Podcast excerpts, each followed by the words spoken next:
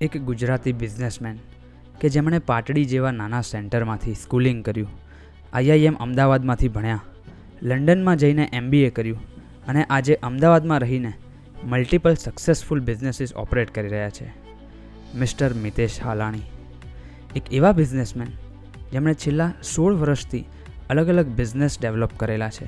Two બી specific એમની એક company અત્યારે નેશન વાઇડ ઓલ ઓવર ઓસ્ટ્રેલિયામાં સોલર પેનલ્સ પ્રોવાઈડ કરે છે.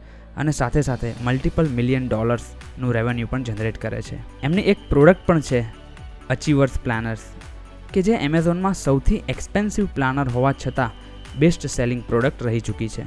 આજના એપિસોડમાં મેં મિતેશભાઈ સાથે અલગ અલગ ઇમ્પોર્ટન્ટ ટોપિક્સ ઉપર ચર્ચા કરી છે, જેમ કે how to manage your time what is money management how to manage people અને આવા ઘણા બધા ટોપિક જો તમે સેલ્ફ ઇમ્પ્રુવમેન્ટ કરવામાં માનતા હો અને એક સક્સેસફુલ લાઈફ જીવવા માંગતા હો. તો આઈ એમ શ્યોર કે this episode will be going to change your life I hope કે તમે આ એપિસોડ ધ્યાનથી સાંભળશો. Presenting Mitesh Halani on digital વાતો.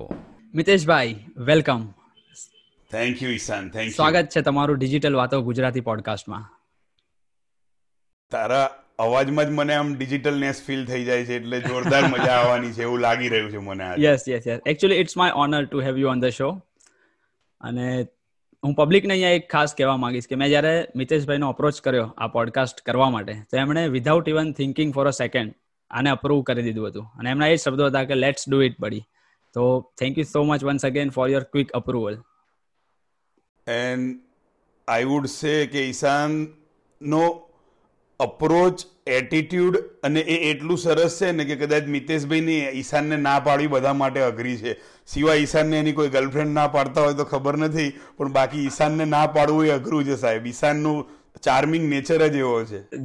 That is so kind of you because મેં એટલા માટે કીધું, આ thank you for quick approval એ અત્યારે રેયર છે, અત્યારની, અત્યારના જમાના પ્રમાણે.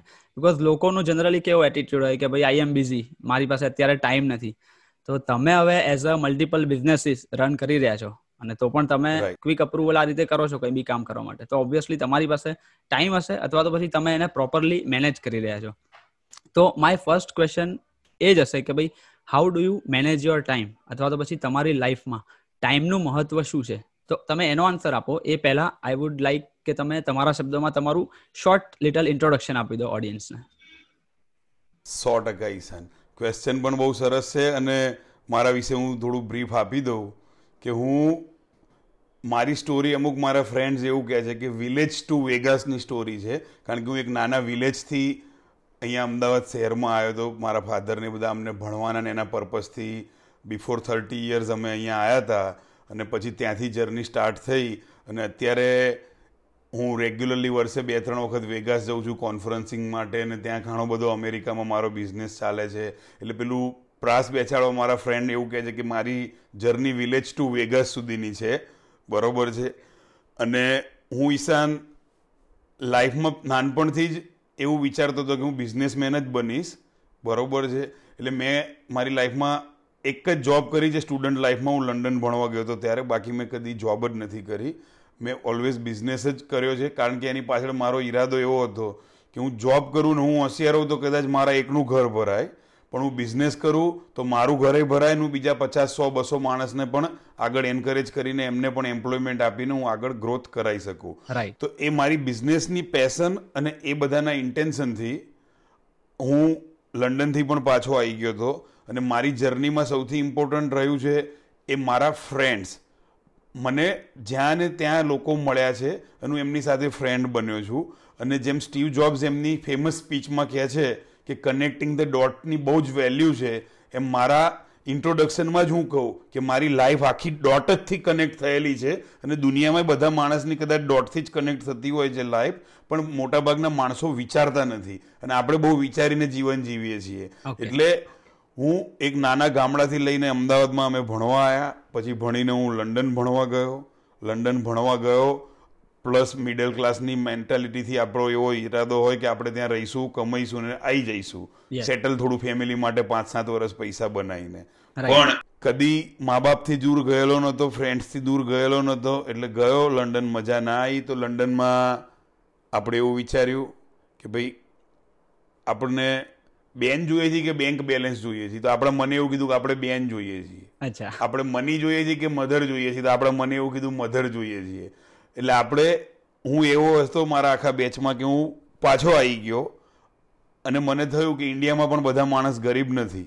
ઇન્ડિયામાં પણ અમીર લોકો છે. એટલે આપણે અમીર બનવા માટે ને પૈસા કમાવા ખાલી ફોરેનમાં જ રહેવું એવું જરૂરી નથી. એ સપના અને ડિઝાયરથી હું પાછો આવી ગયો અને પછી મેં અહીંયા આવીને થોડી સ્ટ્રગલ કરીને બિઝનેસની જર્ની સ્ટાર્ટ કરી અને ભગવાનની દયાથી પછી મેં કીધું એમ સ્ટુડન્ટ લાઈફમાં ગામડેથી અમદાવાદ આવ્યા અમદાવાદથી લંડન ગયા પણ તોય સરવાળે લંડનથી પાછા ઘૂમીને બિઝનેસ કરવા અમદાવાદ આવ્યા અને બધા અલગ અલગ બિઝનેસીસ આપણે આગળ જર્નીમાં વાત કરીશું.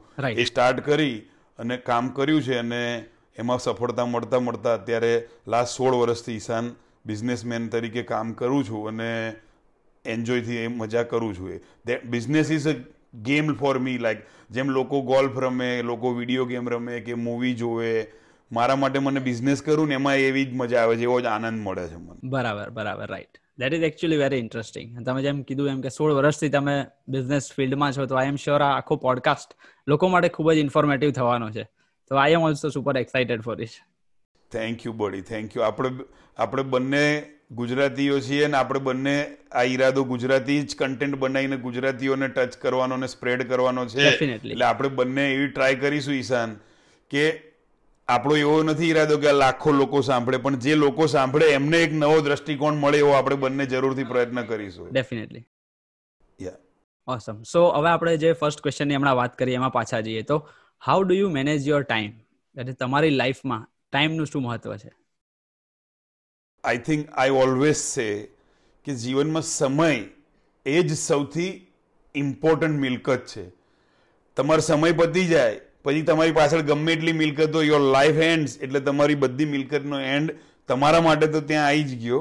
એટલે માણસની પર્સનલ મિલકત જે કહેતા હોય છે કે મારી પાસે આ છે ને તે છે મેં બહુ ઓછા માણસોને કહેતા સાંભળ્યું છે કે મારી પાસે સમય એ પણ મારો મિલકત છે ને હું એને સારી રીતે વાપરું છું. ઘણા માણસોને મેં જોયા છે પૈસા બહુ હિસાબ કરીને વાપરે સારી રીતે મેનેજ કરે છે એવું એ પ્રાઉડ ફીલ કરે. પણ મને એવું લાગે છે કે સમયને જો વધારે વેલ્યુ ગણીને એને પણ એવી રીતે મેનેજ કરે તો સારામાં સારી રીતે પ્રોગ્રેસ કરી શકાય. એટલે મારું એક પોતાનું સેઇંગ છે કે time is more valuable than money કેમ સમય પૈસાથી પણ વધારે મહત્વનો છે? કારણ કે ઘણા લોકો એવું કહે છે કે સમય એ જ પૈસા છે. ટાઈમ ઇઝ મની પણ હું તો એવું કહું છું કે time is more important than money even કારણ કે તમે એવું સમજીને ચાલો પૈસા એવી વસ્તુ છે કે તમારે ખૂટી ગયા ને તો તમે કોઈક મિત્ર પાસેથી ભાઈ પાસેથી ઉધાર લઈ શકો છો બેંકમાંથી ઉધાર લઈ શકો છો. પણ સમય એ એવો છે કે તમારો પતી ગયો એટલે તમારો પતી જ જાય સાહેબ ત્યાં. પછી એ તમે કોઈની પણ પાસેથી એ લઈ નથી શકતા કોઈ તમને આપવા માંગે તો આપી નથી શકતું. એટલે સમય એ સૌથી ઇમ્પોર્ટન્ટ મિલકત હું ગણું છું ઈશાન. ઓકે અને રહી વાત સમયની તો મને છે ને કામ કરવું એટલું જોય મળે છે. એટલે મારા માટે સન્ડે ગણો મંડે ગણો બધા ડે આમ સન્ડે જેવા છે અને કાં તો હું કામ કરતો જ રહેતો હોઉં છું સન્ડે હોય તોય. એટલે મારી ઘણી મારી ફ્રેન્ડ સર્કલમાં ને એ બધી જે ટીમ છે ને મારી ઓફિસની ને એ એવું કહેતા હોય કે આ ટ્વેન્ટી ફોર બાય સેવન છે અને મારી કુદરતી છે ને બર્થડે પણ ઈશાન ચોવીસ જુલાઈ છે. ભગવાને મને બર્થડે પણ ચોવીસ ટ્વેન્ટી ફોર બાય સેવન ચોવીસ ચોવીસે કલાક સાતેય દિવસ મજા કરો કામ કરો અને સમયનો સદુપયોગ કરો એવું આપ્યું છે. અને હું મારા સમયમાં કેવું છે કે આજે સપોઝ જો અત્યારે પણ આપણે આ વાત કરવાની હતી તો મારી પાસે આખો એમને પણ આખા દિવસનો સ્કેડ્યુલ હોય મારો. બરોબર છે? Okay okay. કારણ કે મારું એવું માનવું છે કે હું આવતીકાલને આજે રાત્રે જ હું પેપર પર પ્લાન કરી દઉં છું. મારું બીજું એક સેઇંગ છે કે we should not begin our day without finish that day on the paper I finished my monday on a Sunday night on paper હું રવિવાર રાત્રે જ મારો સોમવાર છે ને પેપર પર પહેલાં પતાવી દઉં છું અને પછી એકચ્યુઅલ લાઈફમાં હું સમયને ઉપયોગ સારી રીતે કરી શકું એવી રીતે સોમવારને જીવવાનું ચાલુ કરું છું. સમયનો પ્લાનિંગ કરવો, કારણ કે હું એવું જ સમજું છું કે મારા, કે ઈશાન તારા અને મુકેશ અંબાણીમાં કે નરેન્દ્ર મોદી સાહેબમાં જો ડિફરન્સ હોય ને, તો એ ફક્ત ને ફક્ત તમે એવું સમજીને ચાલો કે આજે ચૌદ નવેમ્બર થઈ તો એ ચૌદ નવેમ્બરને સવારેથી લઈને રાત સુધી મુકેશભાઈ જે રીતે વાપરે છે કે મોદી સાહેબ જે રીતે વાપરે છે અને તું ને હું જે રીતે વાપરીએ છીએ એ આખો ડિફરન્સ છે. એ જ જીવનનો ડિફરન્સ છે. બાકી જેમ મુકેશભાઈ ને મોદી સાહેબ એ દિવસનો ઉપયોગ કરે છે એવો જ એટલો જ સમયનો ઉપયોગ જે જે માણસ કરે બધાને વધતી ઓછી તક તો મળે જ છે આ જીવનમાં એવું મારું માનવું છે. બધા પાસે ચોવીસ કલાક જ છે ઇન શોર્ટ એ બહુ જ કોમન ભગવાને રિસોર્સ આપ્યો છે તે કીધું એ બહુ જ સરસ મુદ્દો કીધો ઈશાન. કે એ ટાઈમ એ જ એક એવો રિસોર્સ આપ્યો છે કે ભગવાને બધાને સરખો આપ્યો પૈસા જ કોકની પાસે વધતા ઓછા હોય મારા પાસે તારી પાસે વધારે ઓછા હોય તારા પાસે બીજા પાસે વધારે ઓછા હોય. પણ સમય બધાએ ભગવાનને ચોવીસ કલાક સવાર જમા કરી આપે છે તમારા ખાતામાં. તમે એ ખાતામાંથી એને કેવી રીતે વાપરો છો એ ઇમ્પોર્ટન્ટ છે. Right right right that is actually સમયનું બહુ મહત્વ છે મારા પ્રમાણે. Yes yes yes yes so હવે હું તમને થોડાક ફ્લેશબેકમાં લઈ જઈશ. તમારું જે તમે હમણાં કીધું સ્ટાર્ટિંગમાં કે ભાઈ બહુ જ મેં નાના એક સેન્ટરમાંથી આઈ નો કે તમે પાટડી જેવા એક નાના સેન્ટરમાંથી તમારું સ્કૂલિંગ કર્યું છે. અને ત્યાંથી લઈને તમે આઈઆઈએમ અમદાવાદમાં ભણ્યા. ત્યાંથી યુકે માં એમબીએ કર્યું. અને અત્યારે તમે મલ્ટિપલ બિઝનેસીસ ચલાવી રહ્યા છો. તો I mean how this transformation happens આખું ટ્રાન્સફોર્મેશન કેવી રીતે થયું? બીકોઝ ઓબ્વિયસલી દરેક તબક્કે અત્યારે તમે સક્સેસફુલ છો. પણ કદાચ એ ટાઈમે તમે સ્ટ્રગલ જોઈ હશે કે જ્યારે તમે સ્કૂલમાં હતા કે પછી ફર્સ્ટ બિઝનેસ કર્યો હોય. તો આ જીવનના દરેક તબક્કે તમારો માઇન્ડસેટ કેવો રહ્યો હતો? અને આખો ટ્રાન્સફોર્મેશન કેવી રીતે થયું? સાચી વાત છે. તે બહુ સરસ સવાલ પૂછ્યો કે જેથી એ સમયને મને પણ હવે આજે વાગોળવાનો સમય આજે મળ્યો છે, એવું કહી શકાશે આપણે. એટલે હું છે ને ફોર્થ સ્ટાન્ડર્ડ સુધી, ચોથા ધોરણ સુધી આ પાટડી ગામમાં ભણતો હતો. બરોબર ગામની નાની સ્કૂલમાં. અને પછી મારા પપ્પાની ઈચ્છા હતી કે અમને આગળ વધારે ને સારી રીતે ભણાવે એટલે અહીંયા અમદાવાદ લાયા.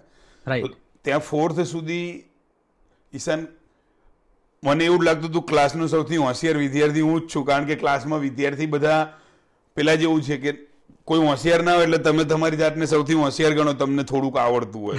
બરોબર છે? પણ પછી પાંચમા ધોરણથી અમે અહીંયા અમદાવાદમાં એવન સ્કૂલમાં આવ્યા હું અહીંયા એવન સ્કૂલમાં ભણતો હતો અમદાવાદમાં. અને હું સ્કૂલે ગયો તો ઇંગ્લિશ સબ્જેક્ટમાં ક્લાસનો સેશન આવ્યો તો મને ઇંગ્લિશમાં કંઈ જ ખબર ના પડે. એટલે ત્યારથી મારો કોન્ફિડન્સ થોડો લો થઈ ગયો. અને પહેલા જ દિવસે એવું થયું કે ટીચરે કીધું હશે કે ભાઈ ઓપન પેજ નંબર થર્ટીન તો મને થર્ટીન શું એ પણ નથી ખબર એ ટાઈમમાં પાંચમા ધોરણમાં. બરોબર છે? ઓકે પણ પેલું આજુબાજુવાળામાંથી આપણે જોઈ અને પ્રયત્ન કરી અને મેં મન થયું પેલું થર્ટીન લખેલું હોય એ ટાઈપનું જોઈ જોઈને તો ટીચર મારી જોડે આવ્યા ને તો એકચ્યુઅલી હું એકત્રીસમાં થર્ટી વનના નંબર પેજ ઉપર હતો. બરોબર છે? અને બધાએ થોડું મારી એ દિવસે મજાક પણ કરી. હું ગામડેથી નવો આવેલો હતો એટલે. તો એ દિવસે થોડું મને કોન્ફિડન્સ લૂઝ થઈ ગયો ત્યારથી પછી હું છે ને ભણવામાં થોડું મારું ધ્યાન ઓછું થઈ ગયું. હું lord of the last bench કહેવાતો હતો. એટલે ભણવામાં આપણને બહુ ઇન્ટરેસ્ટ ના રહ્યો અને મને થયું કે હવે જે ભણે નહીં એનું ફોકસ પછી એનર્જી એની તોફાનમાં લાગે. આને માણસની પાસે એનર્જી ભગવાને આપી છે એટલે ક્યાંક તો લાગવાની જ છે. કાં સારા કામમાં લાગે કાં મજામાં કે તોફાનમાં લાગે. રાઈટ રાઈટ રાઈટ એટલે હું એ બધામાં તોફાનમાં ને આ બધામાં પડી ગયો અને આવી રીતે મારી જર્ની નાઇન્થ સ્ટાન્ડર્ડ સુધી ચાલી કે મને સ્કૂલ પ્રમાણે પ્રમોશન આપીને પાસ કરે કારણ કે હું પાસ જ ના થઈ શકતો પણ પેલું રૂટીનમાં દયાભાવથી કે જે ગણો એવી રીતે મને પાસ કરે. પણ છે ને નાઇન્થમાં એક એવો સમય આવ્યો કે સ્કૂલને એવું થયું કે આ ભાઈ દસમામાં જશે તો સ્કૂલનું આપણે સો ટકા રિઝલ્ટ નહીં આવવાનું કારણ કે આ ભાઈના પાસ જ થવાના છે. બરોબર છે? યસ એટલે સ્કૂલે મને એન્ડ ટાઈમમાં બોલાયો નીચે મારા હેડમાસ્ટરે અને એમણે કીધું કે તમારી પાસે બે ચોઈસ છે. બરોબર છે? કે કાં તો તમે સ્કૂલ બદલી કાઢો તો અમે તમને પ્રમોટ કરીને દસમાં મોકલી દઈશું એટલે બીજી સ્કૂલમાં જતા રહેજો તો ત્યાંનું રિઝલ્ટ બગડે અમારું ના બગડે આવતા વર્ષે. કારણ કે ટેન્થ સ્ટાન્ડર્ડનું અહીંયા ઇમ્પોર્ટન્ટ રિઝલ્ટનું દરેક સ્કૂલને પોતાનું હંડ્રેડ પર્સન્ટ રિઝલ્ટ લાવવું હોય છે આપણા. રાઈટ રાઈટ અને કાં તો પછી અમે તને નાઇન્થમાં જ રાખીશું અને તું અહીં રહે. આ બે ચોઈસ છે તમારી પાસે મિતેશ કે ઓકે બરોબર છે? પણ હું શું છે પહેલેથી જ પેલું તોફાની છોકરો હોય ને એટલે એનો કોન્ફિડન્સ લીડરશીપ પહેલેથી જ આપણામાં આવી ગયેલી હતી. બરોબર? ગિફ્ટમાં આવી હોય બોર્નથી આવેલી હોય કે જીન્સમાં આવી હોય. એટલે મેં ટીચર લોકોને બે ઓપ્શન આપ્યા પછી. ઓકે બરોબર છે? કે કારણ કે મારી સ્કૂલના બહુ છોકરાઓ ત્યાં ભણતા હતા. એટલે મને શરૂ થયું કે ફાધરને બધા ગામડેથી અહીં ભણાવવા લાયા છે. અને જો આપણને આવી રીતે સ્કૂલમાંથી આવું કંઈક થયું તો આપણને આપણી તો બહુ ચિંતા નથી પણ ઘરે દુઃખ થઈ જાય ને એની ચિંતા હતી આપણને. એટલે આપણે એવું વિચાર્યું કે ભાઈ સ્કૂલમાંથી કાઢી મૂકશે તો બહુ મોટો લોચો પડશે અને I don't want to lose my friend also ભાઈ બંધોને છોડવા નતા આપણે. બરોબર છે? એટલે મેં કીધું તમારી પાસે બે ચોઈસ છે કે હવે મેં બહુ તોફાન કરી લીધું મારે ભણવું છે તો મને કાં તો તમે આફ્ટર સ્કૂલ હેલ્પ કરો હું બેસીશ અને હું તમને પાસ થઈને બતાવીશ. તમને હું આગળ વધીને બતાવીશ. બરોબર છે? અને કાં તો બીજી ચોઈસમાં તમે મને નવમામાં જ રાખજો પણ હું આ સ્કૂલ તો નહીં જ છોડું. બરોબર છે. રાઈટ એટલે ટીચર્સ પણ બહુ સારા હશે તો એ લોકોએ મારી પહેલી ચોઈસને એક્સેપ્ટ કરી અને એમણે મને ભણાવવાનું મદદ કરવાની સ્ટાર્ટ કરી ઈશાન બરોબર છે. અને પછી છે ને મારો એક મિત્ર હતો અમીશ નામ છે એનું અને એ એક ટ્યુશનમાં જતો હતો હર્ષુખભાઈ કરીને એક સાહેબ હતા. એ પણ કોઈ ગામડાથી અમદાવાદમાં ભણાવવા આવતા હતા હર્ષુખભાઈ એ અમારા ઉપર જ રહેતો આ અમીશને એને ભણાવવા આવતા અને એને મેથ શીખવાડવા આવતા એટલે મારી મમ્મી કહે કે હવે તું જાને ઘરે બેસી રહે છે તો. તો હું ગયો અને પછી આપણને થોડો થોડો ગણિતમાં ઇન્ટરેસ્ટ પડ્યો અને આપણને લાગ્યું કે મજા આવશે. અને પેલા સ્કૂલ વાળાએ પણ સપોર્ટ કરવાનું ચાલુ કર્યો. તો મારે નાઇન્થમાં ઈશાન ફર્સ્ટ ટાઈમ હું પ્રમોશન વગર પાસ થયો. ઓકે પ્લસ મારા ગણિતમાં જનરલી બે ચાર માર્ક આવતા હોય. બરોબર છે? એ આપણે પાંત્રીસ ચાલીસે પહોંચી ગયા નાઇન્થમાં બરોબર છે? અને ત્યારથી આપણને પ્રેરણા જાગી ગઈ, જે તમે કહો છો ને ટ્રાન્સફોર્મેશન આવી ગયું, પરિવર્તન આવી ગયું એકદમ. એટલે પછી આપણે દસમામાં એવું વિચાર્યું ઈશાન, કારણ કે એ વખતે તું એવું જ વિચારતો હતો કે હવે દસમું, અગિયારમું, બારમું અને કોલેજના ત્રણ વર્ષ છ વર્ષ ભણવાના રહ્યા જીવનમાં આપણા બાકી. બરોબર છે? આપણી એ વખતની સમજ પ્રમાણે. એટલે આપણને એવું થયું કે નવ ધોરણ સુધી નવ દસ વર્ષ આપણે તોફાન મસ્તી બહુ કરી લીધા. તો હવે આ છ વર્ષ આપણે સિન્સિયર પણ થઈ જઈએ. આપણે બોટમમાં રહેવું બે માર્ક્સ લાવવા એ પણ આપણી ચોઈસ હતી. તો હવે ટોપમાં રહેવું એ પણ આપણે આપણી ચોઈસ બનાવી શકીએ છીએ. બરોબર છે? કારણ કે આપણી લાઈફ એ આપણી ચોઈસ જ છે. આપણે જે ચૂઝ કરીએ એ આપણી લાઈફ બને. બરોબર છે? એટલે આપણે એવું વિચાર્યું. એટલે હું નાઇન્થના વેકેશનમાં પૂરો પ્રયત્ન કરું કશું જ બાકી ના રાખું અને હું ટેન્થમાં સ્કૂલે સ્ટાર્ટ થઈ ત્યાર સુધીમાં તમે એવું સમજીને ચાલો મેં બધું મેથ્સ પતાવી દીધું હતું સાયન્સ પતાવી દીધું હતું. સ્કૂલ ચાલુ થવાની હતી પહેલાં મેં આખી બુક્સ કમ્પ્લીટ કરી દીધી હતી. એટલે સ્કૂલમાં હું ગયો ને ઈશાન હમ. તો અમુક સમ્સ આવે છે અવયવો ને ફેક્ટર્સ ને આ બધા. તો હું સાહેબને આપું ને તો સાહેબ ના સોલ્વ કરીએ કે અને સાહેબ મને આપે ને તો એ આપે એમ હું બે મિનિટમાં સોલ્વ કરીને આપી દઉં. એટલે આખી સ્કૂલમાં મારી ચર્ચા થવા માંડી. મિતેશ પેલો કમાં પેલો તોફાની જે ઠોઠિયો હતો ને એ તો હારો જબરું જાદુ કરી લાયો લાગે છે કે આ વેકેશનમાં શું કરીને આવ્યો છે ટ્રાન્સફોર્મેશન થઈ ગયું. હા બસ. એટલે એ ટેન્થમાં છે ને ઈશાન પછી આપણે ગોલ બનાવ્યો કે આપણે સોમાંથી સો લાવવા છે. એટલે મેં સામે લખીને મૂકી દીધું. બરોબર? ગણિતમાં. બરોબર છે? અને હું આખી સ્કૂલમાં સારી રીતે ચર્ચાઈ ગયો રિઝલ્ટ પણ મારું આવ્યું. અને એમાં મારા એટી પર્સન્ટ આવ્યા હતા ટોટલ અને ગણિતમાં મારા સોમાંથી સો નતા આવ્યા પણ અઠ્ઠાણું આવ્યા હતા. પણ પહેલા મારા બે આવતા હતા મેં બે જ છોડ્યા પછી. બરોબર છે? રાઈટ એટલે ત્યાંથી જર્ની સ્ટાર્ટ થઈ. ઓકે અને એ રીતે એ તમે જે મેઇન ટ્રાન્સફોર્મેશનનું તમે કહો છો એ શરૂઆત ત્યાંથી થોડી થઈ. પછી મેં ટ્વેલ્થ કર્યું કોમર્સમાં પછી મેં એમબીએ કર્યું. પણ દરેક જગ્યાએ મેં એવું વિચાર્યું હતું કે ભણવાનું તો ખરું પણ ભણવાની સાથે મિત્રો બનાવવાને એ પણ બહુ મોટી મિલકત છે આપણી સાથે. એટલે હું દરેક જગ્યાએ મારા સ્કૂલમાં એટલા ફ્રેન્ડ્સ મારા કોલેજમાં એટલા ફ્રેન્ડ પછી હું થયું કે આગળ માસ્ટર્સ માટે લંડન જઈએ જેમ મેં પહેલા કીધું હતું એમ. એટલે લંડન ગયો કમાવાનું ને ભણવાનું ને બંનેના ભેગાના પર્પઝ સાથે. અને ત્યાં પણ એટલા જ મિત્રો બનાવ્યા અને એ બધા જ જર્નીમાં સ્ટ્રગલ પણ આવી છે ચેલેન્જો પણ આવી છે. પણ મેં કીધું એમ દરેક વસ્તુને આપણે ટ્રાન્સફોર્મ કરતા કરતા કરતા સારા મિત્રો અને બધાના મા બાપના આશીર્વાદથી આપણે આગળ વધતા જ ગયા. અને અને દરેક જગ્યાએ ટ્રાન્સફોર્મેશન વાળો સ્ટેજ જ આપણને ફીલ થાય. પણ મેં કીધું એમ બિગેસ્ટ ટ્રાન્સફોર્મેશન જે પેલું ટેન્થમાં આવ્યું ને એનું પછી કન્ટિન્યુએશન કોન્ફિડન્સ એ બિલ્ડ થઈ ગયો મારો ત્યાંથી.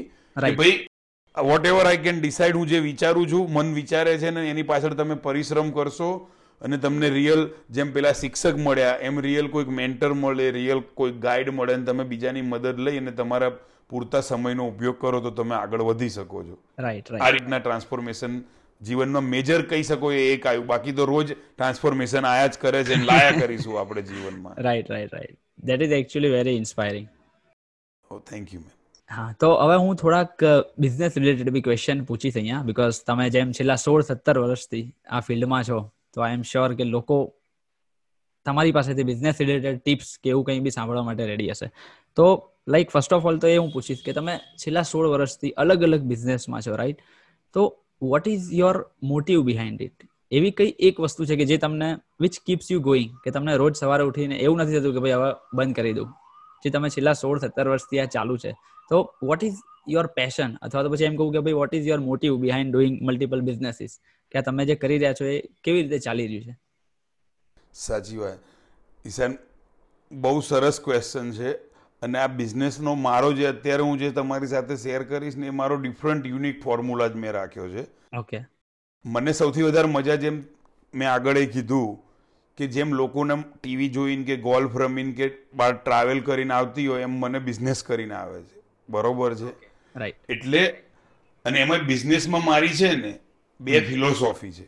ઓકે એક કે બિઝનેસ પૈસા વગર જ કરવાનો. પૈસા હોય તો બધા ધંધો કરીએ કે કારણ મોટા ભાગના લોકો બિઝનેસ નહીં કરી શકતા ને એ એક જ એક્સક્યુઝ આપી દેતા હોય છે કે જે હોતું હોય કે ભાઈ મારી પાસે મૂડી નથી મારી પાસે પૈસા નથી. બરોબર છે? મારી પાસે પરિસ્થિતિ એવી છે એટલે હું નથી કરી શકતો. રાઈટ રાઈટ પણ મેં ઓલવેઝ મારી બે ડેફિનેશન રાખી છે બિઝનેસની એક કે ધંધો પૈસા વગર જ કરવાનો નહીવત બે પાંચ હજાર કે પચાસ હજાર કે લાખ રૂપિયા કે બે પાંચ હજાર ડોલરથી જ કરવાનો અને પછી એમાંથી બિલ્ડ કરવાનો ધંધો તો ધંધો કહેવાય. તમે મિલિયન્સ ઓફ ડોલર્સ લઈને પછી એને બંધ કરો ને સોમાંથી એક બિઝનેસ સફળ જાય એવું નહીં. એટલે મેં અત્યાર સુધીમાં ઈશાન પાંચ છ બિઝનેસ કર્યા છે. અને મેં તને કીધું એમ મેં પહેલા બિઝનેસમાં પચાસ હજાર રોક્યા હતા.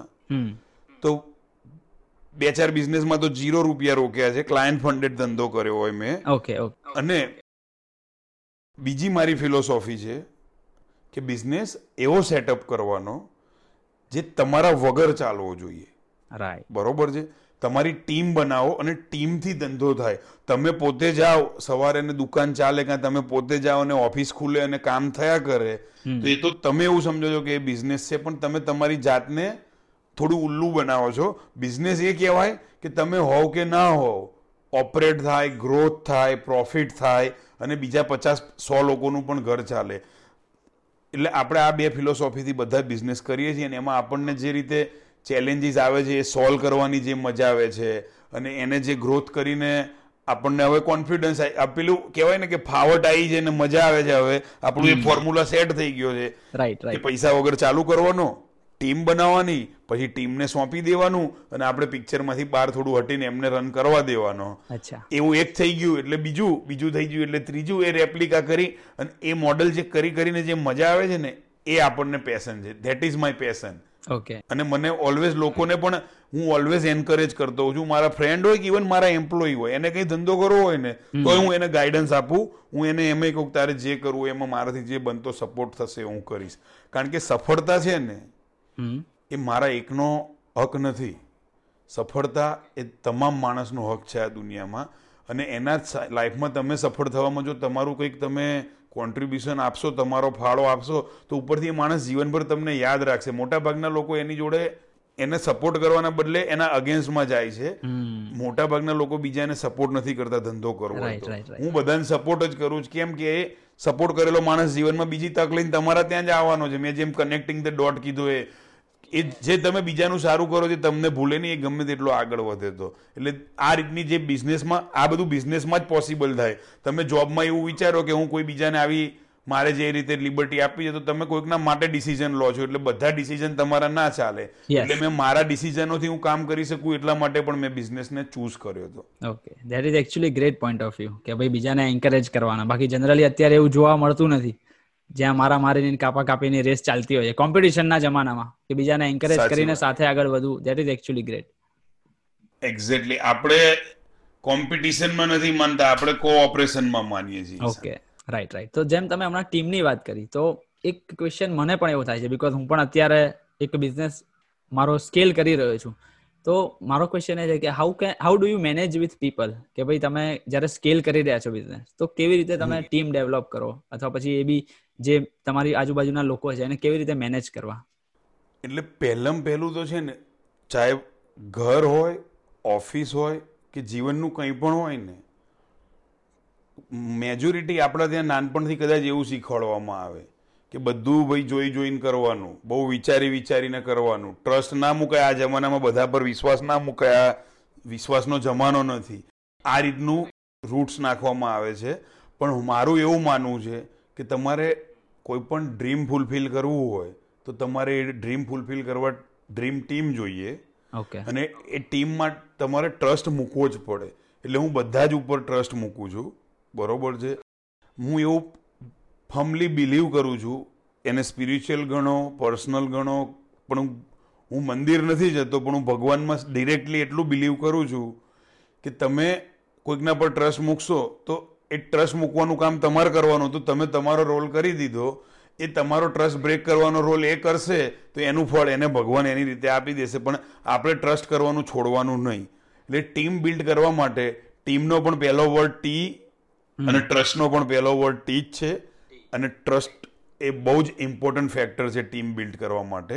એટલે હું ટ્રસ્ટ મૂકું છું એક તો ટીમમાં પ્લસ હું મેક શ્યોર કરું છું કે હું ગમે તેટલો બિઝી હોઉં પણ મારી ટીમમાં હું કોઈ પણ માણસ જોઈન થાય ને એને હું જ સિલેક્ટ કરું છું. મતલબ ઇન્ટરવ્યુ મારા મેનેજર કરે કોઈ પણ કરે પણ એ મને મળ્યા વગર ઓફિસમાં ટીમ જોઈન ના કરી શકે. રેરલી જ કદાચ અત્યાર સુધીના મારા કેટલાય એમ્પ્લોઈઝમાં એક બે લોકો એવા હશે કે જેને હું ના મળ્યો હોય ને એમને ચાલુ કરી દીધું હોય. બાકી એ મને મળે. કારણ કે હું એવું પહેલા જોઉં કે આપણા ફેમિલીમાં અમને એન્ટ્રી આપવા જેવી છે કે નહીં? એટલે જો તમે એવી ફિલ્ટર કરી અને ટીમ તમે ડિઝાઇન કરો પછી તમે હમણાં હમણાં ટ્રસ્ટ કરો પછી બીજો ટી આવે એમનો ટેલેન્ટ. એમનો ટેલેન્ટ. બધામાં હોય એવું જરૂરી નથી પણ તમારે ત્રીજી ટ્રેનિંગનો ટી આપવો પડે એમનામાં જરૂર હોય એવો. રાઈટ રાઈટ એ તમે એમને આપો સારી રીતે. અને એ માણસમાં ધગસ હોય બરોબર છે? અને એ શીખતો હોય અને શીખતો જાય તો એને ધીરે ધીરે ધીરે ધીરે એની કેપેસિટી પ્રમાણે જવાબદારી સોંપી અને એક સ્ટેજે એને એનું જે જવાબદારી સોંપી હોય એને એની રીતે કરવા દેવાય. માઇક્રો મેનેજમેન્ટ અને કોઈના માથે ઊભા રહીને ધંધો કદી થતો નથી. એમાં તમે તમારો ટાઈમ બગાડો છો ને પેલાનો ટાઈમ બગાડો છો. બરોબર છે? એ ભૂલ કરશે તો શીખાશે. એટલી મોટી કોઈ ભૂલ નથી કરી દેતું. માણસ જેટલી બીજા માણસો એવું વિચારતા હોય ભૂલ કરી દે. અને ભૂલોથી જ દરેક માણસ શીખ્યો હોય છે. એટલે. મારા ખ્યાલથી મેં કીધું એમ ટ્રસ્ટ પછી એનું ટેલેન્ટને નર્ચર કરવા માટે ટ્રેનિંગ યસ આ બધું ઇમ્પોર્ટન્ટ છે અને પછી એને એની રીતે ઓથોરિટીને એને એના રિસ્પોન્સિબિલિટી પર તમે હેન્ડઓવર કરીને એના પર તમે માઇક્રો મેનેજમેન્ટ કરતા એના પર ટ્રસ્ટ રાખશો તો તમે સો ટકા ટીમ સારી બિલ્ડ કરી right right right thank you so much so like તમે હમણાં જેમ પહેલા કીધું કે ભાઈ તમે એમબીએ લંડનથી કરેલું છે તો ઘણા લોકો આ પોડકાસ્ટ સાંભળતા હોય. તો એમને એવું સવાલ થાય કે ભાઈ મિતેશભાઈએ તો લંડનથી એમબીએ કરીને આવ્યા છે? એટલે કદાચ મલ્ટિપલ બિઝનેસીસ ઊભા કર્યા છે. તો એ એમનો આ જે ક્લિયર કરવા માટે મારો ક્વેશ્ચન એ હશે કે ભાઈ શું અત્યારના સમયમાં ડિગ્રી ઇમ્પોર્ટન્ટ છે? બિકોઝ ફર્સ્ટ એ અને સેકન્ડ એ પણ કે તમે અત્યારે મલ્ટિપલ બિઝનેસીસ ઓપરેટ કરી રહ્યા છો તો ઓબ્વિયસલી તમે પણ ઘણા બધા લોકોને રિક્રુટ કરતા હશો. તો તમે જ્યારે એ કરો છો ત્યારે લોકોમાં શું જુઓ છો? બહુ જ બહુ જ બહુ જ ઇમ્પોર્ટન્ટ આખા પોડકાસ્ટનો કદાચ સૌથી ઇમ્પોર્ટન્ટ ક્વેશ્ચન મને આ લાગ્યો. બરોબર? એટલે પહેલા સવાલનો હું જવાબ આપું કે ડિગ્રી છે ને એની મારામાં ઝીરો ઝીરો વેલ્યુ છે મારી નજરમાં. બરોબર? મારી પાસે છે. એ કેવું હતું કે એ વખતે મને ખબર નથી પડતી. એટલે જેમ બધા જતા હોય એમ હું હુંય ગયો હતો અને મજા કરીને એમબીએ કરી લીધું. પણ હું જીવનમાં કહું તો હું એમબીએ થી એટલું કંઈ ખાસ શીખ્યો નથી. ચોક્કસથી થોડું ઇંગ્લિશ મને મેં શું કીધું? ભણતરથી મને સૌથી વધારે સારું મળ્યું હોય તો મિત્રો. જે જે જગ્યાએ ગયો ત્યાં મિત્રો જે મળ્યા એના લીધે મારા જીવનમાં અમુક બિઝનેસ ઓપોર્ચ્યુનિટી આવી છે અમુક લર્નિંગ આવ્યા છે. પણ એટલે એ ડિગ્રી કરતા એ જે તમે ફ્રેન્ડશીપ અને જે નેટવર્ક ને જે કનેક્શન કહો છો ને તમે જે બનાવો. કારણ કે નેટવર્ક એ એવું નથી હોતું કે તમે પ્રોફેશનલ લાઈફમાં આયા પછી હવે તમે કાર્ડ લઈને બધે નેટવર્ક બનાવવા જાઓ. એ નેટવર્ક ના કહેવાય. નેટવર્ક તો તમે નાનપણથી જે ભાઈબંધો બનાવો છો જીવનમાં જે કરો છો એન્ડ સુધી એ બધે એક એક સ્ટેજે નેટવર્કિંગ જ છે તમારે. નેબરહુડથી લઈને ઓફિસનો પાડોશી હોય ઘરનો પાડોશી હોય કે સ્કૂલમાં આપણી બાજુમાં બેસતો હોય કે પ્લેનમાં આપણી બાજુમાં બેઠો હોય બધે નેટવર્કિંગ તમે સારી નેટવર્કિંગ એ કાર્ડ આપવું એ નથી. રાઈટ નેટવર્કિંગ એ દિલથી કનેક્ટ કરીને તમે બીજામાં વેલ્યુ શું એડ કાર્ડ નથી આપવાનું વેલ્યુ આપવાની છે એને. તો તમે નેટવર્કિંગ રિયલ ડિફાઇન કરી શકો. એટલે મેં કીધું એમ એ ડિગ્રીની મને પણ બહુ કોઈ એવી હેલ્પ મળી હોય એવું મારું માનવું ઓછું છે. ઓકે મે બી ટ્વેન્ટી પર્સન્ટ કહી શકીએ અને એટી પર્સન્ટ એ દર એ દરમિયાન જે ફ્રેન્ડ મળ્યા એમની પાસેથી હું શીખ્યો એમની પાસેથી જે ઓપોર્ચ્યુનિટી આવી પ્લસ જીવનમાં અમુક જે ફેલિયર આવ્યા હોય એ પ્લસ રીડિંગથી પર્સનલ રીડિંગ. લોકો એવું સમજે છે કે સ્કૂલમાં જઈએ ત્યાં સુધી જ વાંચવાનું હોય અને ડિગ્રીઓ માટે રાત દાડો વાંચતા હોય છે. બરોબર? પણ જીવનમાં છેક સુધી વાંચવું જોઈએ. Always be learner A B L always be learner હર હંમેશ શીખતા રહેવું જોઈએ અને વાંચતા રહેવું જોઈએ. અને એમાંથી જે શીખવા મળે એ વધારે ઇમ્પોર્ટન્ટ છે ડિગ્રી કરતાં. બરોબર છે? એટલે તમારા પહેલા સવાલનો મારો આ. બીજો જે તમે કીધું કે હું જ્યારે પણ ટીમ મેમ્બર્સને લઉં તો હું શું જોઉં છું એનામાં? બરોબર? તો હું કદી એમનો બાયોડેટા નહીં જોતો? બરોબર? યસ જેન્યુઅનલી એ લઈને આવે તો એ મારા માટે એક આગળ છે. ખાલી હું એ લઈ લઉં એને ખરાબ ના લાગે એટલે. અને મારે એની જોડે જે વાત થઈ હોય એ નોટ્સ લખવા કે એને મેં જે સેલરી ઓફર કરી હોય એ બધું લખવા માટે હું એ કાગળનો ઉપયોગ કરું છું. બરોબર છે? ઓકે કારણ કે જોવાનું બાયોડેટામાં નથી. તમારી સામે જે માણસ બેઠો છે એનામાં જોવાનું છે તમારે. બરોબર છે? રાઈટ તો હું એનામાં છે ને મેં કીધું એમ કાગળ જ નહીં જોતો એટલે એની પાસે ડિગ્રી શું છે એ તો હું કંઈ જોતો જ નથી. મને કોઈ લેવા દેવા જ નથી. એ મારા કામ માટે લાયક છે, એની પાસે એટલી ઈમાનદારી અને ઓનેસ્ટી અને હાર્ડવર્ક કરવાની તમન્ના છે, તો હું એને હાયર કરી લઉં છું. બરાબર? બાકી બધું આપણે આપી શકાય. તમે એને ઓનેસ્ટી હાર્ડવર્ક કરવાનો એટીટ્યુડ આ બધું એ માણસમાં હોવું જ જોઈએ અને એવા જ માણસને આપણે હાયર કરીએ તો જર્ની ફાસ્ટ ને ઇઝી થઈ જાય એ હું બહુ ભૂલો કરીને શીખ્યો છું પણ જેને બિઝનેસ કરવો હોય હું એ કહું કે જે માણસમાં ધગસ હોય ઓનેસ્ટી હોય અને હાર્ડવર્કિંગ માણસ હોય અને બીજો એક માણસ તમારી પાસે આવ્યો જેની પાસે એક તમારે જે કામ કરાવતું એની આવડત છે પણ એની કદાચ ઓનેસ્ટીમાં કાં તો કમી હશે કાં તો એની એવી એર હશે કે મારી પાસે આવું નોલેજ છે તો હું પેલા બીજા માણસને હાયર કરું કારણ કે સ્કિલ તો આપી શકાય. સ્કિલ કોઈને શીખવાડવામાં બહુ ડિફિકલ્ટી નથી એટીટ્યુડ શીખવાડવામાં બહુ ડિફિકલ્ટી છે. એક્ઝેક્ટલી એટલે મારા માટે એનો સ્વભાવ એનો attitude comes number one then comes the aptitude કે સ્કિલ કે જે. એટલે હું એનો સ્વભાવ ને એનો ઓવરઓલ અપ્રોચ પર જ હું વધારે હાયર કરું છું. ડિગ્રી મન કોઈ લેવા દેવા નથી. મારા પાસે દસ ફેલ લોકો પણ કામ કરે છે. અને અમુક મારા ત્યાં માસ્ટર્સ કરેલા પણ કામ કરે છે. પણ મેં એને ડિગ્રી જોઈને હાયર નતા કરે ડિગ્રી તો હતી જ અને એ માણસ સારો હતો. પણ એ મારો દસ ફેલ માણસ એના કરતા વધારે કમાઈ જ મારે ત્યાં એવા લોકો છે. બરોબર. કારણ કે એ દસ ફેલ વાળા માણસમાં તમન્ના વધારે છે જીવનમાં. અને એ બધું શીખી ગયો. પેલા કરતા એ હોશિયાર થઈ ગયો છે. અને દસ ફેલ વાળો માણસ ઘડિયાળ નહીં જોતો. પેલો ઘડિયાળ જોઈને કામ કરે છે. એટલે એની પાસે લિમિટેડ દિવસ દરમિયાન તક આવે છે. પેલો અનલિમિટેડ કામ કરે છે એટલે એ વધારે આગળ ગ્રો કરી શકે છે. કંપનીને પણ અને પોતાની જાતને પણ. Got it got it that is actually very important point મેં તમારા એક ઇન્ટરવ્યુમાં કમ્યુનિકેશન સ્કિલ વિશે પણ સાંભળ્યું હતું જ્યાં તમે કહેતા હતા કે ભાઈ communication skill is the number one skill one should have right તો એના વિશે શું કહેશો? સો ટકા આજે તમે જેટલા પણ સફળ માણસોને જોવો છો જ્યારે પણ હું સપોઝ આપણે આ પોડકાસ્ટ તમે સાંભળો છો અને અમે હું તમને કહું કે ઇમેજિન કરો સફળ માણસો બરોબર? રાઈટ તો Bill Gates Narendra Modi Mukesh Ambani Sachin Tendulkar Jeff Bezos આવા જ લોકો આવશે. જનરલ માણસોના હું કહું તો કદાચ દસમાંથી આઠ માણસને તો આમ બોલ્યો એ લિસ્ટનામાંથી એકાદ માણસ તો એના મગજમાં ઇમેજિનેશનમાં. આવશે જ. બરોબર છે? હવે એ બધા જ લોકો માં સૌથી ઇમ્પોર્ટન્ટ ખાસિયત છે ને એ એમની લીડરશીપ અને leader without communication can not be much leader બની શકે પણ એ હાઇલાઇટ ના થાય. અને તમારે જ્યારે મેસિવ ગ્રોથ કરવો હોય ત્યારે હાઇલાઇટ થવું જરૂરી જ હોય. બરોબર છે? ઘણા લોકો કહે છે મોદી સાહેબ એમનું બ્રાન્ડિંગ બહુ કરે છે પણ એ બ્રાન્ડિંગ ના કર્યું તો તમે ત્યાં બેસાડ્યા ના હોત એમને. બરોબર છે? યસ હંડ્રેડ પર્સન્ટ એટલે અને આપણને હું આ ઇન્ટરવ્યુમાં કહી દઉં કે મને ને ઈશાનભાઈને પોલિટિક્સમાં કઈ રસ નથી. આ તો જસ્ટ ખાલી એક્ઝામ્પલ અને અમારા પર્સનલ જે ઓપિનિયન અને લર્નિંગ અમે શેર કરીએ છીએ. એટલે કમ્યુનિકેશન ના લીધે જ આ લોકો આગળ જઈ શક્યા છે. કારણ કે આપણે આપણી ટીમને લીડ કરવી હોય આપણે આપણા ફેમિલીને લીડ કરવો હોય તો આપણામાં સમજભર્યું કમ્યુનિકેશન એટલે સારું ઇંગ્લિશ બોલવું એ જ કમ્યુનિકેશન નથી. ગુજરાતી ઇંગ્લિશ હિન્દી તમે સામેવાળાના દિલમાં તમારી વાત ઉતારી શકો અને તમારે એની પાસે હા પડાવી હોય તો હા પડાવી શકો અને તમારે એની પાસે ના પડાવી હોય તો ના પડાવી શકો. દિલથી એના દિલથી. તમારાથી વજનથી નહીં. બરોબર છે? કે હું એનો બોસ છું એટલે હા પાડ દે કે હું એનો સાહેબ છું એટલે એવી રીતે નહીં. એને કમ્યુનિકેશન કહેવાય કે તમારા વાત કરવાના તમારા તરીકાથી એ માણસ તમારી હામાં હા પડાવી હોય તો તમે પડાવી શકો અને ના પડાવી હોય તો ના પડાવી શકો ને એના દિલથી હા કે ના પાડે એ કમ્યુનિકેશન અને એના વગર સફળ થવું બહુ અઘરું છે. લિમિટેડ સફળતા મળી શકે તમને. એટલે. કમ્યુનિકેશનથી જ તમે એકબીજાના જોડે કનેક્ટ થઈ શકે કમ્યુનિકેશનથી જ કનેક્શન શરૂ થાય. અને પછી કનેક્શનથી જ આગળ તમે એવું સમજીને ચાલો નવા હોરાઇઝન વર્લ્ડમાં તમારા ઓપન થાય. અને ત્યાંથી તમે બહુ સારું આગળ વધી શકો છો. એટલે communication is I think number one skill according to me yes yes definitely આપણે જેમ હમણાં વાત કરી કે શરૂઆત કરી ત્યારે કે તમે કીધું time is the more important than money તો આઈ એમ શ્યોર તમે એક બુક વાંચી હશે રીચ ડેડ પુઅર ડેડ કે એમાં એક અલગ જ પ્રકારનો કોન્સેપ્ટ છે કે ભાઈ અમીરો વધારે અમીર થતા જાય છે ગરીબો વધારે પડતા ગરીબ. તો એમાં એ લોકો એક વેલ્થ ક્રિએશનનો કોન્સેપ્ટ સમજાયેલો છે. So do you believe in it અને મનીનો સ્પેશિયલી તમારી લાઈફમાં શું પાર્ટ રહ્યો છે? સાચી વાત છે.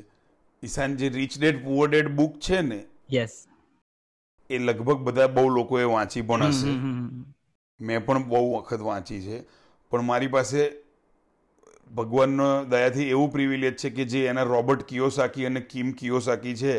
તમે આ વીડિયો પોડકાસ્ટ શેર કરશો તો હું તમને એમના પિક્ચર્સ પણ આપણા શેર કરીશ મારા. ઓકે મારી પાસે એ એરિઝોનામાં ફિનિક્સમાં રહે છે અને હું એમના ઘરે એમની ઓફિસે મેં એક વીક સ્પેન્ડ કરેલું એક દિવસ કે એક કલાક નહીં. I spend one week with them અને આઈ કેન સે કે મારા એક સારા ફ્રેન્ડના એ બહુ સારા ફ્રેન્ડ છે અને અમે બહુ સારી રીતે કનેક્ટ થયેલા હતા.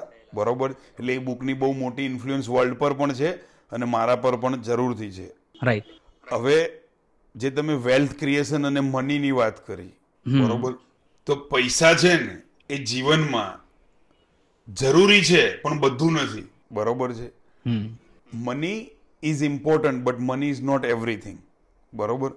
એટલે મારા ખ્યાલથી એનો જીવનમાં છે ને જેમ ખાવામાં એક ઇન્ગ્રેડિયન્ટ્સ હોય ને એમ જીવનમાં પૈસો એક ઇન્ગ્રેડિયન્ટ છે. પૈસો એ જ આખું ખાવાનું નથી. તમે જમવાનું હોય તો તમારે મલ્ટિપલ ઇન્ગ્રેડિયન્ટ જોઈએ. કદી એક વસ્તુથી જમવાનું ના બને. તમારે મીઠું જોઈએ તેલ જોઈએ. કોઈક ને કોઈક ઇન્ગ્રેડિયન્ટ ભેગા કરવા પડે. એમ લાઈફ પણ કોઈ એક જ વસ્તુથી ના બને. ખાલી પૈસા તમને આપી દે ને તમને એમ કહી દે કે આખું શહેર ખાલી છે. આ શહેરની બધી બેંકોમાં જે પૈસા પડ્યા છે એ તમારા અને આ શહેર આખું તમે ઓન કરો છો. પ્રાઇવેટ પ્લેન સીલિંગ જેટલું છે બધું. પણ આ શહેરમાં તમારે એકલાને જ રહેવાનું છે. બરોબર છે કોઈ નહીં એક જ કન્ડિશન જીવનમાં આખું જીવન તમારે એકલાએ સો વર્ષની જિંદગી ભગવાન આપે તો સો વર્ષ. આ અમદાવાદ શહેર કે ન્યુયોર્ક શહેર કે લંડન શહેરમાં આખું શહેર તમારું.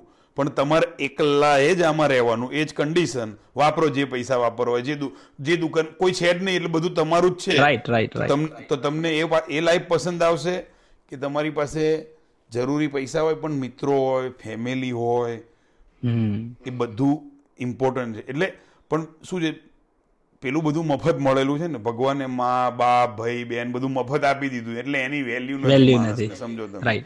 આ આંખ કાન નાક જેની પાસે નથી એને આપણે પૂછવા જઈએ તો એને ખબર પડે. બરોબર? એટલે જેની જેની આમાં શું છે પૈસા જ નથી ને એ પૈસા પૈસા પૈસામાં જ નેવું ટકા લોકો જીવન કાઢી દે છે.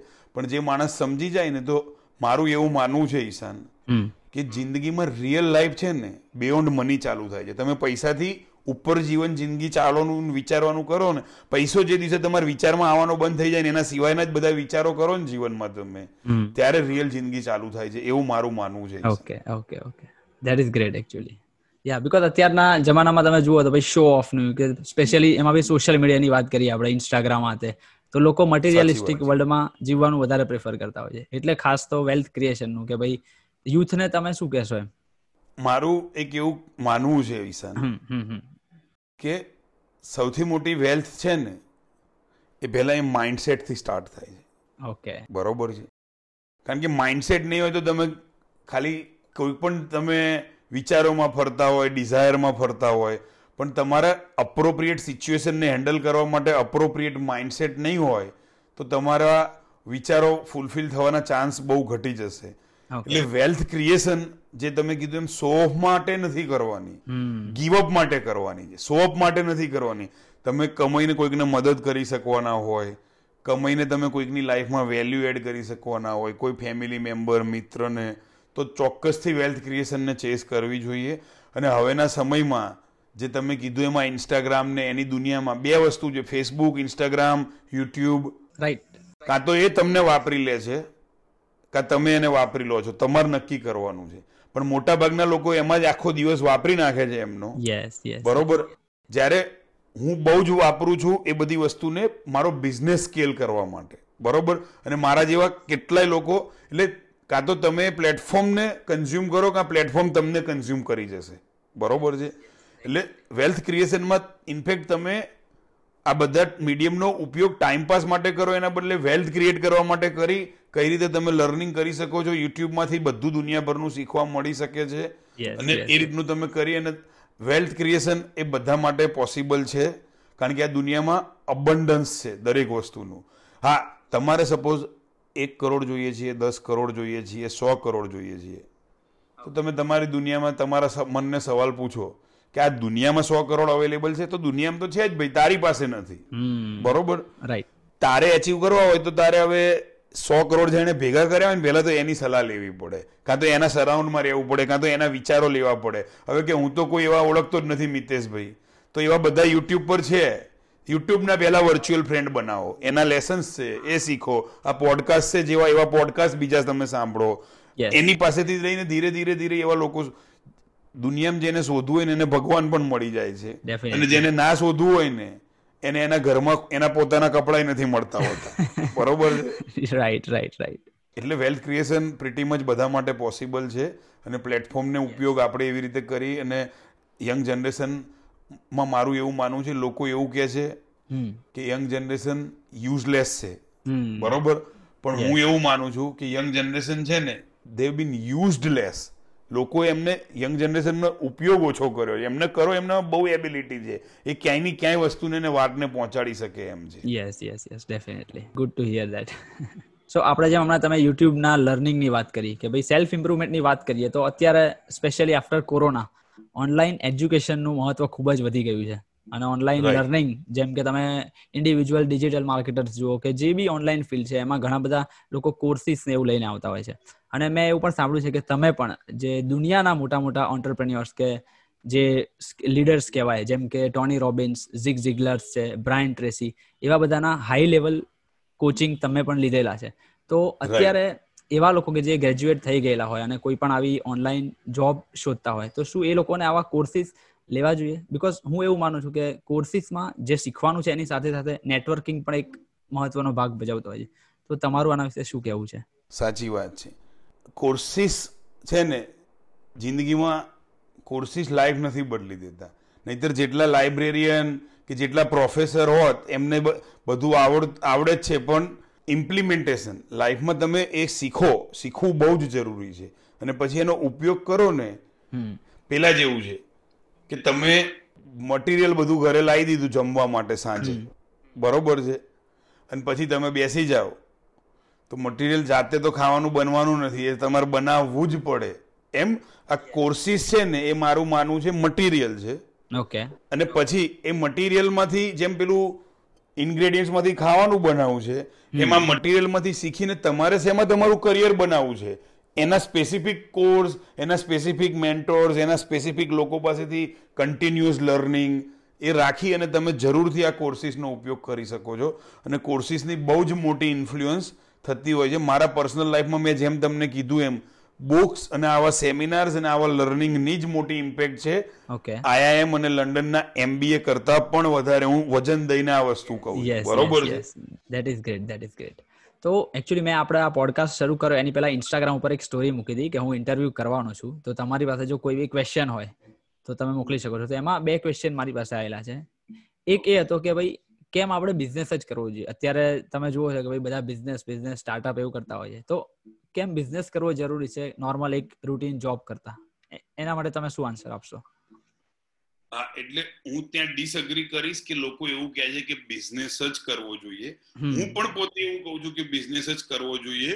પણ હું એનામાં એબિલિટી હોય ને એને એવું કહેતો હોઉં છું. સી આ દુનિયામાં છે ને બધાને ભગવાને અલગ અલગ એબિલિટી આપી છે. બરોબર યસ યસ યસ એટલે જેમ સચિન તેંડુલકર ક્રિકેટરના બદલે ફૂટબોલ પ્લેયર બન્યો હોત કે બિઝનેસમેન બન્યો હોત તો એ સચિન તેંડુલકર જેટલું કદાચ ખ્યાતનામ કે આટલું એનું નામ ના થયું.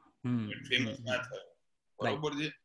એમ પેલા જેવું છે કે somebody is good in employ એ નોકરી કરીને પણ બહુ જ સરસ બિઝનેસમેન હું એવા કેટલાય જોબ વાળા લોકોને ઓળખું છું જે બિઝનેસમેનો કરતા સફળ અને સુખી પણ છે. ફાઇનાન્શિયલી ગણો મેન્ટલી ગણો સ્કિલ સેટની દ્રષ્ટિએ પણ ગણો. બરોબર? પહેલા પહેલા તો તમને બિઝનેસ બધા કરે છે. પેલું ફેન્સી ઓન્ટરપ્રેન્યોરશિપ ત્યાં ટાઇટલ લખવું છે. બરોબર છે સેલ્ફ અવેરનેસ હા એ એ વિચારથી એકલું તમારે ના કરવું જોઈએ કારણ કે બિઝનેસ હું મારું પોતાનું એક્ઝામ્પલ આપું તો હું નોકરી કરી જ ના શકું. મારું- I am unemployable people can not hire me they can just partner with me they can not hire બરોબર છે? રાઈટ કારણ કે હું નોકરી મટીરિયલ જ નથી. એમ મને આ ખબર છે ક્લિયરલી એટલે મેં બિઝનેસ ને Yes, yes. ચૂઝ હું કઈ શોખ મારો કોઈ ભાઈબંધે બિઝનેસ કરી લીધો એટલે હું બિઝનેસ કરું છું. કાં તો ઇન્સ્ટાગ્રામમાં મેં કોઈકના વાંચી લીધું ને. ઓન્ટરપ્રેન્યોર છે ને એની ફેન્સી તમે કીધું એમ શો ઓફ વાળી લાઈફ બતાવી દીધી એટલે બિઝનેસથી આ મને મળી જાય ને બની જાય. તો એવું નથી હોતું. રાઈટ તમારી જાતને માપદંડ કરવો પડે. અને મેં સાથે સાથે શું કીધું? બિઝનેસ કરવા પૈસા જોઈએ એવું નથી. પૈસા વગર પણ તમે કરી શકો પણ તમારી પાસે સ્કિલ સેટ જોઈએ કેપેસિટી એને મેનેજ કરવાની જોઈએ અને તમારી પાસે અવેરનેસ હોવી જોઈએ. બિઝનેસમાં રાતની ઊંઘ ઉડી જાય. નોકરી ટિફિન મૂક્યું પછી હવેની નોકરીઓમાં ચિંતા હોય છે. યસ કમ્પેરેટિવલી ઓછું હોય છે. યસ એટલે જે તમે કીધું એમ બિઝનેસ જ કરવો એવું જરૂરી નથી. તમે જે પણ હું એવું કહીશ જે પણ કરો એને તમે સરસ રીતે કરો. અને નોકરી કરો ને તોય તમે એને તમારા પોતાના બિઝનેસ હોય ને એવી રીતે જો તમે રન કરશો ને મોટા ભાગના જોબ વાળા લોકો શું વિચારતા હોય છે? કે ભાઈ પચાસ હજાર પગાર મળે છે તો એમાં તો આટલું જ થાય સાહેબ. બરોબર? રાઈટ રાઈટ રાઈટ પગાર સાહેબ નો છે. જિંદગી તો તારી છે બ્રધર યસ જિંદગી તો તમારી છે. તું વધારે કર ને તને પચાસ હજાર વાળો સાહેબ સિત્તેર કરશે ને એ નહીં કરે તો સિત્તેર વાળો કોઈ ઉઠાઈને લઈ જશે તને. પણ તને કોઈ તો ઓપોર્ચ્યુનિટી આપશે. અને કોઈ નહીં આપે તો તું તારી હેબિટ તો સિત્તેર જેવી કલ્ટિવેટ કરી દે. બરોબર. During the job you may think કે ભાઈ તમે બેંક બનાવો છો ને તમારા પૈસા બનાવો છો. પણ તમે તમારી જાતને પણ બનાવો છો. એ જે જે હેબિટ બનાવો છો એ તમને આગળ કામ આવે છે. બરોબર? એટલે તમારે સમયનો બહુ જ સારો ઉપયોગ કરાય કે ઘણા લોકો એવું વિચારતા હોય મારે તો નોકરીમાં બહુ શાંતિ છે. હું તો કામ કરતો નહીં તો મારે તો મસ્ત આવો લાખ યસ યસ યસ બરોબર છે? એ મેન્ટાલિટી તને દોસ્ત કિલ કરી દેશે. બરોબર છે? ભલે આજે તારી પાસે આ જોબ છે ને તું કઈ નહીં કરતો તો લાખ મળે છે એટલે તને મજા આવે છે. પણ તું કઈ નહીં કરે ને કાલ નોકરી જતી રહેશે ને ત્યારે તારી પાસે કઈ કરવા જેવું બીજું હશે નહીં. બરોબર? રાઈટ રાઈટ તું સરસ કામ કરતો જેટલું એટલું વધારે ડેડિકેશનથી કામ કરતો હોઈશ તો આ બિઝનેસમેન નહીં તો બીજો બિઝનેસમેન લઈ શકશે તને કાં તો આ બિઝનેસમેન તું એટલું બધું ડેડિકેશન કરતો હોઈશ ને તો એ તને એવું કહેશે કે તું બિઝનેસ નો પાર્ટનર ભાઈ એમ્પ્લોય તરીકે. એટલે તમારો એમ્પ્લોયી તરીકે પણ તમે બિઝનેસ જેવું ડ્રીમ ફૂલફિલ કરી શકો yes yes yes definitely so in short a mindset સાથે તમારે કામ કરવું પડે. રાઈટ રાઈટ ડેફિનેટલી તો એકચ્યુઅલી આપણે હવે આ પોડકાસ્ટના એન્ડ તરફ જઈ રહ્યા છીએ. તો હું તમારી એક પ્રોડક્ટ છે અચીવર્સ પ્લાનર એના વિશે વાત કરવા માંગીશ. કે એનું જેની ટેગલાઇન છે make no small plans right તો અને જ્યાં સુધી મને ખબર છે એ ખૂબ જ એક્સપેન્સિવ પ્લાનર છે. તો ફર્સ્ટ ઓફ ઓલ તો એ કેવી રીતે અસ્તિત્વમાં આવ્યું? અને how it is different from others અને how it how the planning A planning જે વસ્તુ છે એ કેવી રીતે લોકોની લાઈફમાં ઇમ્પેક્ટ કરી શકે છે? બહુ જ સરસ. ઈશાની મારી સૌથી હું બહુ બિઝનેસીસ બધા કરું છું પણ જે પેશન પ્રોજેક્ટ કહેવાય ને એ આ અચીવર પ્રોડક્ટ છે મારો પેશન પ્રોજેક્ટ છે. બરોબર છે? રાઈટ અને આ જે મેં હમણાં તમને આ પ્લાનર બતાવ્યું એ પણ તમે જુઓ તો હું મારું પોતાનું જ વાપરું છું અચીવર્સ પ્રોડક્ટ્સ બરોબર છે? રાઈટ અને તમે એવું સમજીને ચાલો કે એ પ્લાનરને આવી રીતે આ વીકલી ટાસ્ક પ્લાનર તરીકે અમે આમ બનાવેલું છે અને અમેઝોનમાં બહુ સારી રીતે અમને રિસ્પોન્સ પણ મળ્યો હતો બરોબર છે. હું સ્કૂલમાં ભણતો નહોતો ને ત્યારે પણ મને સ્ટેશનરીનો લવર હતો. હું સારી નોટ્સ વાપરવી સારી પેન વાપરવી સારા પેલા બેટના જેવા પેલા રબર લાવવા બેટ ને બોલ જેવા ને એવા. બરોબર છે? એટલે પછી હું આવી રીતે બિઝનેસમેન થયો પ્લાનિંગ ને ડાયરી ને એ બધું કરતો હતો. એટલે બે હજાર સાત આઠમાં છે ને મને મારો ડે જેવો જોઈએ ને એવો પ્લાન આઉટ મેં જેમ શરૂઆતમાં જ કીધું સમયના ઇમ્પોર્ટન્સમાં કે હું મારો દિવસ આગલા દિવસે જ પ્લાન કરી દઉં છું. મને કાગળ ને પેનથી પ્રેમ છે એ બધી વસ્તુ પર જ હું એવું માનું છું. લોડ અહીં મગજમાં નહીં રાખવાનો. એને પેપર પર ઉતારી દેવાનો. કાલે શું કરવાનું છે? આ રહી ગયું પેલું ભૂલી તો નથી ગયું ને એ બધું વિચારવામાં સમય જ નહીં બગાડવાનો. પેપર પર એને ઉતારી દેવાનું. રાઈટ અને જે જે કામ પતતા જાય એને ટીક કરતા જવાની. એક એક ટીક છે ને તમને સેન્સ ઓફ અચીવમેન્ટ આપશે. નાઇકીના સિમ્બોલ જેવી ટીક કરતા જવાની. એક એક ટીક આપણને સ્મોલ અચીવમેન્ટ્સની દિવસ દરમિયાન ફિલિંગ આપશે આપણને. બરોબર ઓકે તો હું શોધતો હતો તો મને આમ ક્યાંય બહુ મળ્યું નહીં. એટલે મેં શું કર્યું? બે હજાર સાત આઠમાં છે ને મારો પોતાનો કન્ટેન્ટ લખ્યો. મારા દિવસમાં શું હોવું જોઈએ?